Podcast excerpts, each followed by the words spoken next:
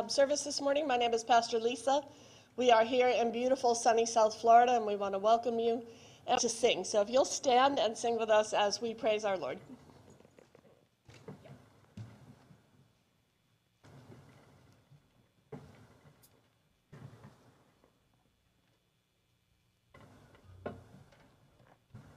This is the day that the Lord has made. Let us rejoice and be glad in it. In other words, God is good. All the time. And all the time, God is good. I just love Him with all my heart. I'd like to just say a word of prayer here before we begin. Father God, we thank you for a wonderful day. We thank you, God, for who you are. We just bless you, God, because you are worthy to be praised. From the rising of the sun to the going down of the same, Lord God, you are worthy to be praised. And so for that, we give you thanks this morning, Lord. We pray, God, as we sing praises to you, Lord, it will come straight from our hearts, Lord, and it will go straight into your ears, and it will sound good to you, Lord. Bless us now, we pray, and that everything that happens here today happens just for your glory only. We pray. In Jesus' name. And all God's people say, Amen. Amen and amen.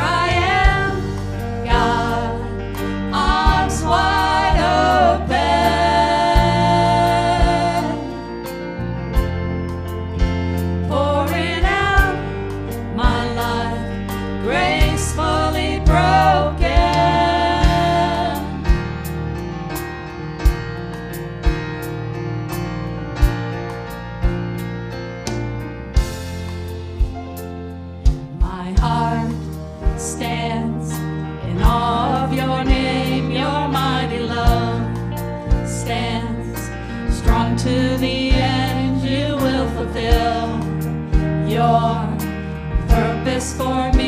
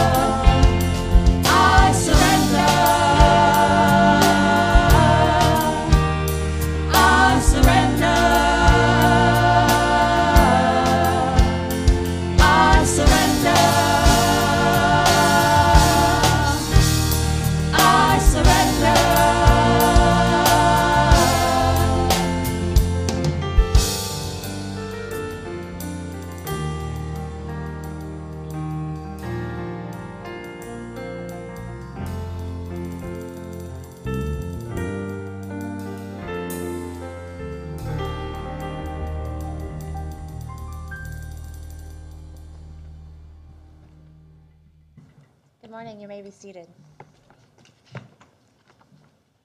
I am Pastor Peyton, and I come to you this morning for a time of prayer together. So if you would bow your heads.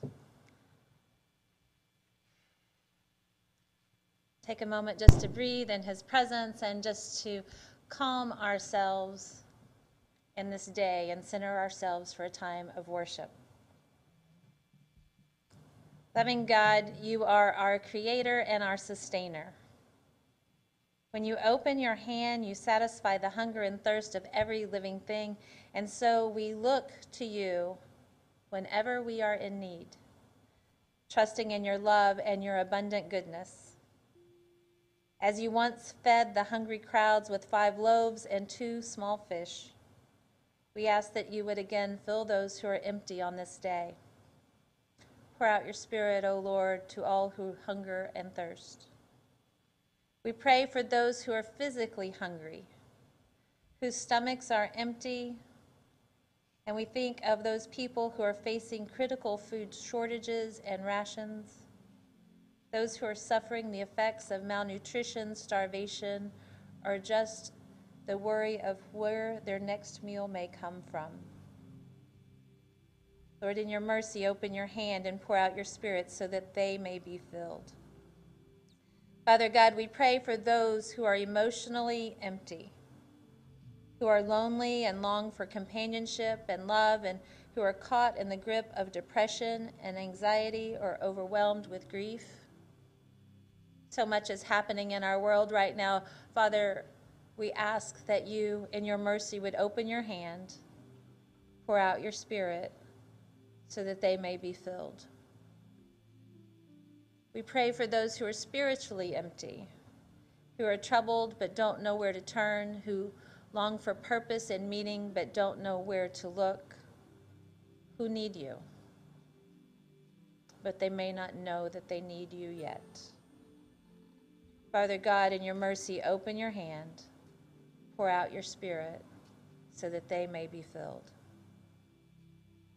God, we praise you for your abundant gifts in our lives and the Spirit that you pour out on us and fill us with your compassion and love so that we would willingly share some of our abundance with those who have need.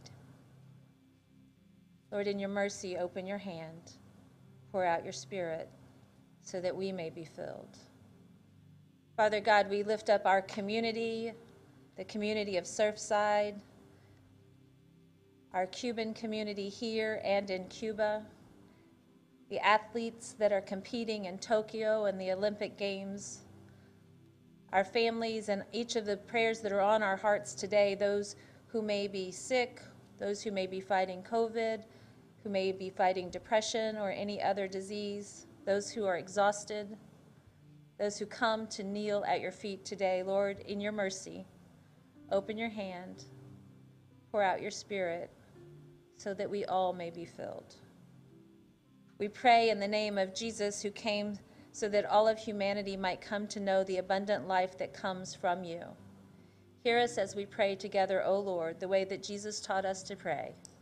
Our Father, Our Father, who art in heaven, hallowed be thy name.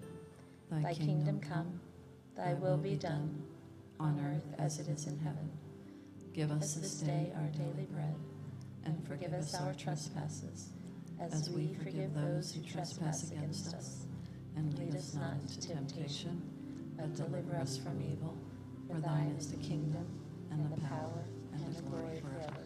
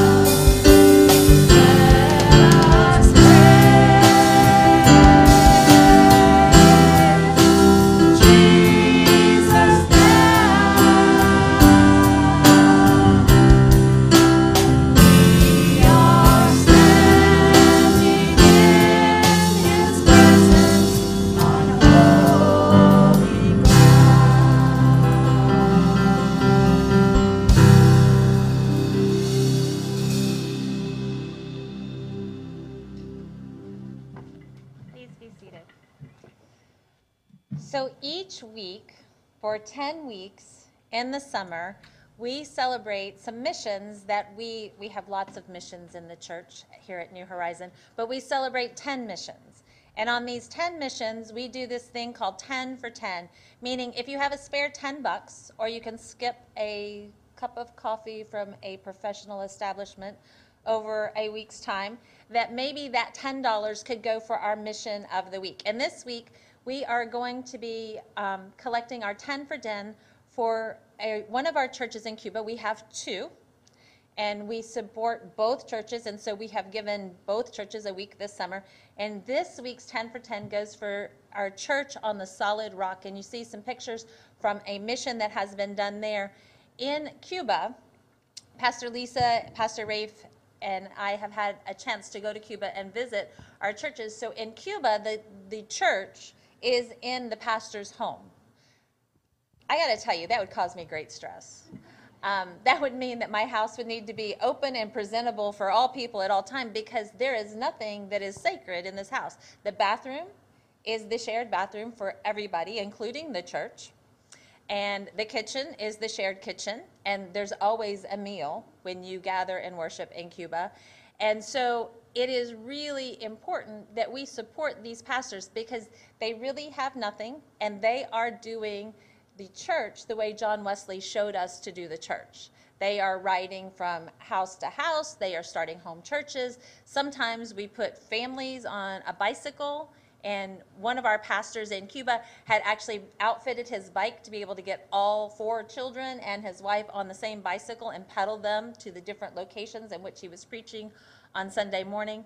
Um, but this is great work. And the other thing is, we are in such prayer these days with our brothers and sisters in Cuba as we watch what is happening and unfolding and just praying that God would enter into this country and keep all safe and provide what is needed for our friends in Cuba. And so, as we think about today, this is one way we can make a contribution to support the the community in Cuba as well as our churches in Cuba. So our 10 to 10 today for 10 today will go for our church in Cuba. So thank you so very much and let's keep worshiping.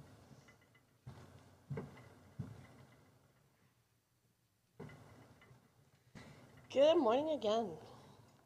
Yeah, so the, the churches in Cuba really are just incredible. Um, as Peyton said, to just have your house be open 24 7 to everybody in the community who needs prayer and who needs worship. We don't really do that well here, do we? We live kind of behind gates and behind um, barricades to keep people out, and there they're just so welcoming and so wonderful. And and even though they have very little, for them it's more than enough. They they're willing to share God's abundance, whatever that looks like. So if you can support that, that'd be wonderful.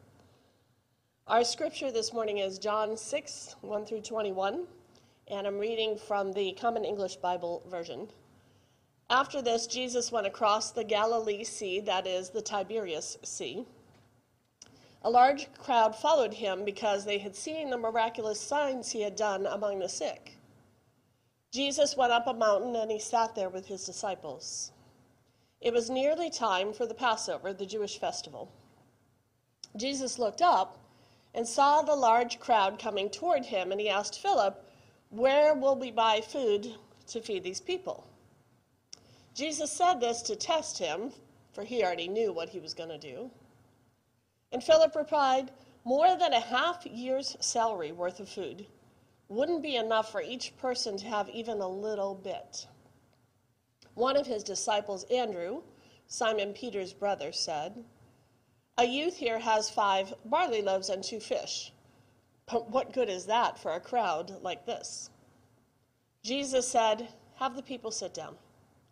There was plenty of grass there. They sat down, about 5,000 of them. Then Jesus took the bread. When he had given thanks, he distributed it to those who were sitting there. He did the same with the fish, each getting as much as they wanted. When they had plenty to eat, he said to his disciples, Gather up the leftover pieces so that nothing will be wasted. So they gathered them and filled twelve baskets with the pieces of the five barley loaves that had been left over by those who had eaten. When the people saw what he had done, such a miraculous sign, they said, This is truly the prophet who is coming into the world. Jesus understood that they were about to come and force him to be their king.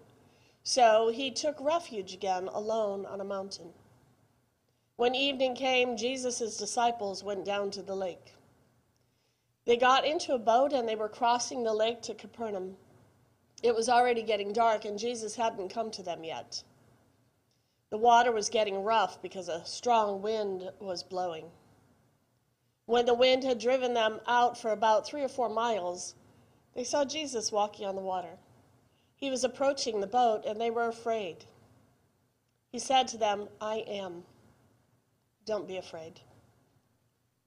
Then they wanted to take him into the boat, and just then the boat reached the land where they had been heading. Father God, help us to see this familiar story in a different way this morning. Help us to see where it applies to us, Lord, where, where we should celebrate your abundance and where we should realize that we are more than enough. Help us to see that Jesus is more than just a teacher or a prophet, that he brings so much more into our lives. Amen. So, this is the only miracle, I know you're going to check me on this. It's the only miracle that appears in all four Gospels. So, you know that it's probably important to them. They're each slightly different versions, and sometimes that um, kind of makes people anxious. When you read, you know, Matthew, Mark, Luke, and they're slightly different, and then you get to John, and he has kind of a different view, you know, you can get kind of bogged down in that. Okay, so which one's the right one? which is the right version. And really, it's about perspective. Um, I don't know if you've seen that picture of, you know, one man standing across from another man, and there's a big number between them. And so for this guy, it looks like a six, and for that guy, it looks like a nine. But they're both correct, right? They're not really wrong. They just have a different perspective. So if, if like Anne and I go out, and she's like, oh no, not me again. if Anne and I go out with a friend, and we're just talking to her about her upcoming surgery and maybe her fears, you might ask me after, so how did that lunch go with Joan? And I might say, you know, it was lovely. I had I had my iced tea. I love their iced tea, and um, she talked about how afraid she was and how anxious. And so I kind of gave her some Bible verses to maybe help with that fear. And if you ask Anne, Anne might say, you know, it was really great. I had a cup of coffee. It was so hot. It was wonderful. And, uh, you know, our friend really talked about modern medicine and how much has happened in modern medicine, and that 20 years ago she wouldn't have been able to have this surgery to fix her issue. Neither story is wrong. It's not the whole story, right? But it's from each of our perspectives about what happened that day. And that's what happens in the Gospels. Each author has a little bit of a different um, bent to them. You know, they each want to kind of explain their own version. And so John highlights kind of different things than the other gospels do, and maybe leaves out things that they add in. But none of this should bog you down. The truth in the story is still the truth in the story, right? God's abundance is still God's abundance. So note that in, in John's writing, Jesus actually distributes the bread. Right? We've heard other versions where he gives it to the disciples and they distribute the bread. Um, I think John just really wants to make it obvious that connection that Jesus has to God. So it's the, it's the giving thanks that makes the miracle possible. It's that lifting up of the bread. And notice in John, Jesus doesn't break the bread. And in the other Gospels, he does, right? So just subtle differences. So the people have followed Jesus in this story. They're, they're following him. Their hands are out, you know, feed me, um, heal me, fix me, feed me, take care of my physical needs. And how often do we go to God with just that? But there's more to be had. There's more than just our physical needs. And Jesus is more than they understand. Even after feeding, they acknowledge that he's a prophet. They understand that. But they still want to force him to be their king. They, they want that earthly understanding of we're going to be liberated from our oppressors. You're gonna, you're gonna take care of us, and now we're gonna have power over our enemies. They don't see that Jesus is the ruler, but the ruler of end times, the ruler of the kingdom. He's a different kind of ruler. They still misunderstand. And then John shows us the depth of Jesus' compassion as he comforts his disciples. Here they are, they're exhausted. You know, they've had days of people touching them all the time and fix this, do this, be, be this for me. And so they're in the boat and they're scared. And he simply tells them, I am. I am. I am everything. I am the bread of life. I am the living water. He tells them, I am. He's there for them at the moment when they need him most, not just physically to be fed, as he's here for us. He meets more than just our physical needs. But the crowd follows without seeing the bigger picture. Um, they want more. My, my granddaughter is 16 months old, and her favorite two signs are more and food. She's got those nailed down, right? And don't we all kind of do that? I want more. Feed me. They're just eager to have their physical needs met. And Jesus is not just there to feed their bellies, He's not just there to fix the physical ailments. He's feeding and caring for the, the whole creation, spiritually, emotionally, physically. His desire is to give us nothing less than the bread of life. It's a permanent change. It's not a temporary filling of our bellies. You know, I don't know about you, but especially with Chinese food, I can eat it an hour later. I want more of it, right? You know, it's not permanent, it's just temporary. And chocolate, man, I can eat chocolate all day long and never feel like I'm full because it's so good. I want more. the feeding of the 5,000 shows the abundance of God's care for us, the more than enoughness. Jesus doesn't just give them a, a, crust of bread and a sip of water, just a tiny bit to sustain them. He feeds them to overflowing with plenty left over. Notice those some of the characters. So notice Philip. Um, I, I often react like Philip does. You know, you'll tell me there's a need, and I'll say, but, you know, more than a half a year's salary worth of food won't be enough for each person to even have a little bit. And Andrew, you know, well, a youth over there has, has some bread and some fish, but what good is that for a crowd like this? We, we get wrapped up in the scarcity mentality. You know, I don't have enough resources. And we get intimidated by how much need there is out there, that enormity of the need. They make the same mistake that many of us do, and so many churches make today. So, what can I do? You know, there's so much fill in the blank in the world. H- how can my little bit help? What does my little bit do?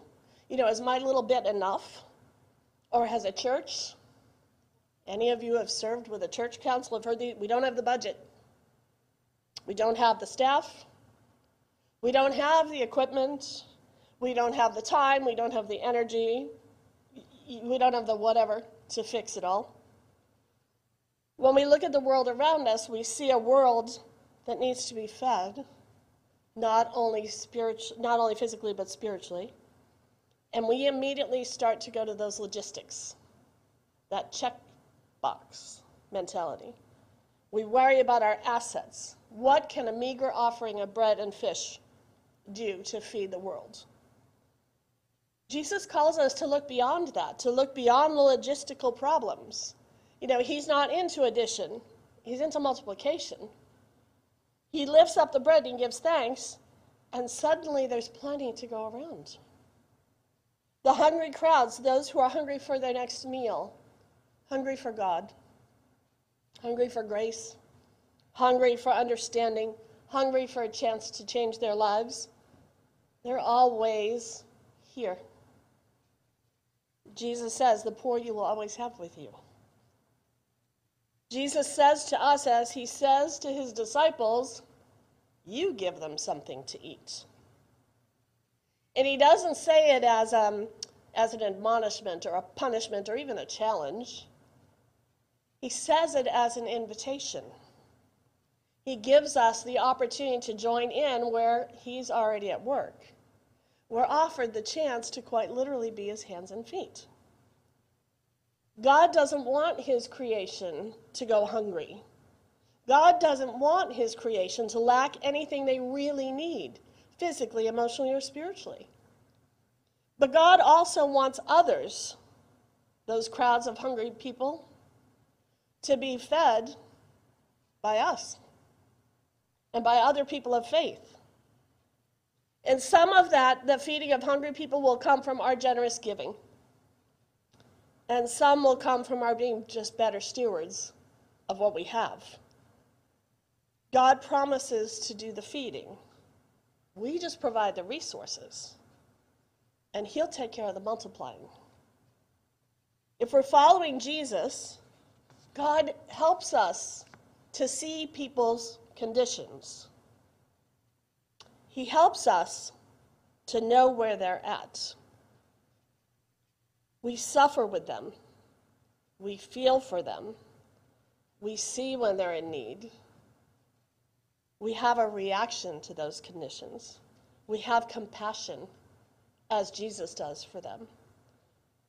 So when we feel the pain of a child that has no food at home for the weekend, we act with compassion to make sure that we can do what we can do to prevent that from happening again. They might get a bag of goodies to take home every weekend. If we know children need safe spaces when their families are not healthy and whole, we arrange a fundraiser to support a children's home. When we hear of a friend confined by illness, either at home or at a hospital, we, we make a, a choice to run errands for them or to perhaps feed their family, right? To go visit, to go do what we can do. When we know that, that our friends in Kentucky will be cold without the proper clothing, we send them scarves and mittens. When we know there's a demand for blood to help cure people, to help save lives that might otherwise not be saved, we even donate our own blood. When there's an elderly widow living alone who can't provide her meals any longer, we bring healthy meals once a week. When we hear of a family who has no way to sustain even their basic needs, we donate a flock of chickens so they can have food and a resource for income. Any of these missions sound familiar to you? If you look around, there's a story of compassion behind every mission in this church. We are people who act as Christ's followers to meet the needs in our community. We're, we're using what others might think of as meager resources, but put together, they make a huge impact. You remember that story about stone soup, right? They're all starving. But if everyone brings a little something and puts it in the pot, there's enough for everybody to have a meal. This is how we follow Christ's example in today's passage. Just by being moved by compassion to try to make a difference, however meager that looks like to us. When Jesus did this, the crowds flocked to him. And well, I don't know about you, I'm no Jesus. But, but I can develop the compassion Jesus had. I can work on that. I can choose to see suffering and not ignore it. I can, I can look for my empathy. And we can react with care and sacrifice and love. And we're not going to solve all the problems of the world by ourselves. It's not a single handed mission. That's why there's so many of us. We feel compassion for different things. God calls us each to our own responses. And we've told you that before with the 10 for 10 that we highlight. We don't expect you to do everything, but there's going to be an opportunity for you to do something. And your little bit is going to make a difference because it, get it gets combined with everybody else's little bits. We're called to do something. So, what is your something going to be? What's that going to look like? And one of the, the blessings, so people mention the blessings that we've had through this COVID era, as Rafe always calls it, the COVID experience. Um, it's rather than kind of scratching our heads and just throwing our hands up in surrender. Um, when we were faced with the growing need of hunger of those around it, we accepted Jesus' invitation to, to instead take inventory. Um, what do we have to offer? More than we thought. If Jesus can feed 5,000 people with just bread and fish, then multiplying us and our resources to feed our whole community is no problem for him. And we watch it happen every week.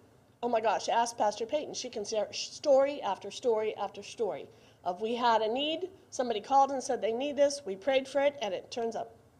And it happens over and over and over again in this church. Every time there was a need, from feeding school kids to feeding families to fresh produce to supplying summer reading. We have boxes and boxes of books for kids for summer reading that have been donated. We have um, gift cards given in response to Surfside. Thousands of dollars helped those families to get what their immediate needs were satisfied. Um, in fact, I, I was sitting at the table in Surfside, and a friend of mine called, and she's another denomination, and, and I said, Oh, I'm at the Family Assistance Center in Surfside. And she says, Yeah, leave it to you Methodists to have boots on the ground already. I'll take that. Like, how cool is that? That that's our reputation as a Christ community, that people expect us to be there immediately to help respond to crises. You guys are awesome. I'll take that every day, right? I could go on and on. Every time there's ever been a need in this church, in this community, we band together with what seems to be meager resources, only to discover that that cup overflows. God uses it to respond abundantly. The feeding of 5,000 and Jesus walking on water, they're both quality miracles. They show us the abundance of God's care for us, the more than enough. The desire of God to give us the bread of life and the promise that Jesus will be with us in those darkest and scariest moments of our life. He'll tell us, I am. So, how do we react? What do we do today? How do we show the world that Jesus is the bread of life? Because words aren't going to do it. You know, my standing up here talking to you is not going to change anybody's mind. But when they see you out in the community acting like Jesus' hands and feet, guess what? You've changed a mind. You've changed a heart. You've changed a life. So, what can you do today? What can you do tomorrow? Amen? Lord God, we give you thanks for all of your gifts to us for daily food, for health, for every breath we take, for freedom to choose, and for the gifts of your word, your power, and your love. Our hearts are truly overwhelmed when we consider how you've entrusted so much to us. May we be worthy of that trust. May we be a people who are unafraid to live as fully and as richly as you want us to live. Help us, O oh God as followers of Jesus, to multiply all that you have given us, to risk spreading your word, to gamble by loving those whom others think worthy of only hate, to take chances by doing good to those who have not done good to us. Help us to be faith filled and help us to desire to increase your glory and your goodness in this world. Make us people who share in both word and deed that which you have given us. Amen. And one of the ways that we respond to God's word is we give our resources. We give our time, we give our funds, we give our stuff, whatever that might look like. So you do have an opportunity to give online or in person.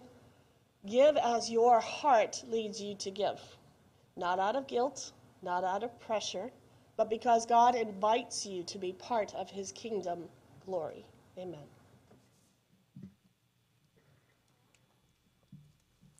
Would you stand with us as we sing about the goodness of God? How many of you know that God is a great God? Oh, Are you whispering back to me? Okay, so here we go again, one more time. How many of you know that God is a great God? A God that shows up when you need Him. Is that amen? He's a God that's always on time. I've proved that over and over. And we want to sing about the God that is almighty and is good. Amen? Jesus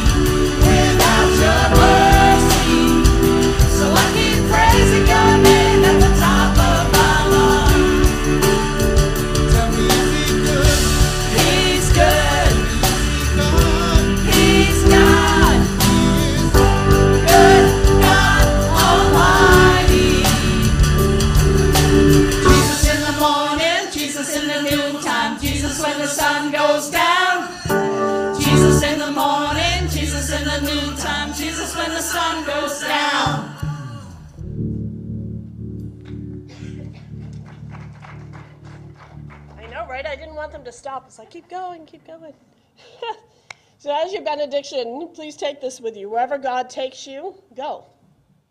Whichever the task, do it. Wherever the challenge, accept it. Whenever the call, answer it. Whichever the lesson, learn it. However dark the path, follow it. Because wherever God takes you, it's worth it. Amen.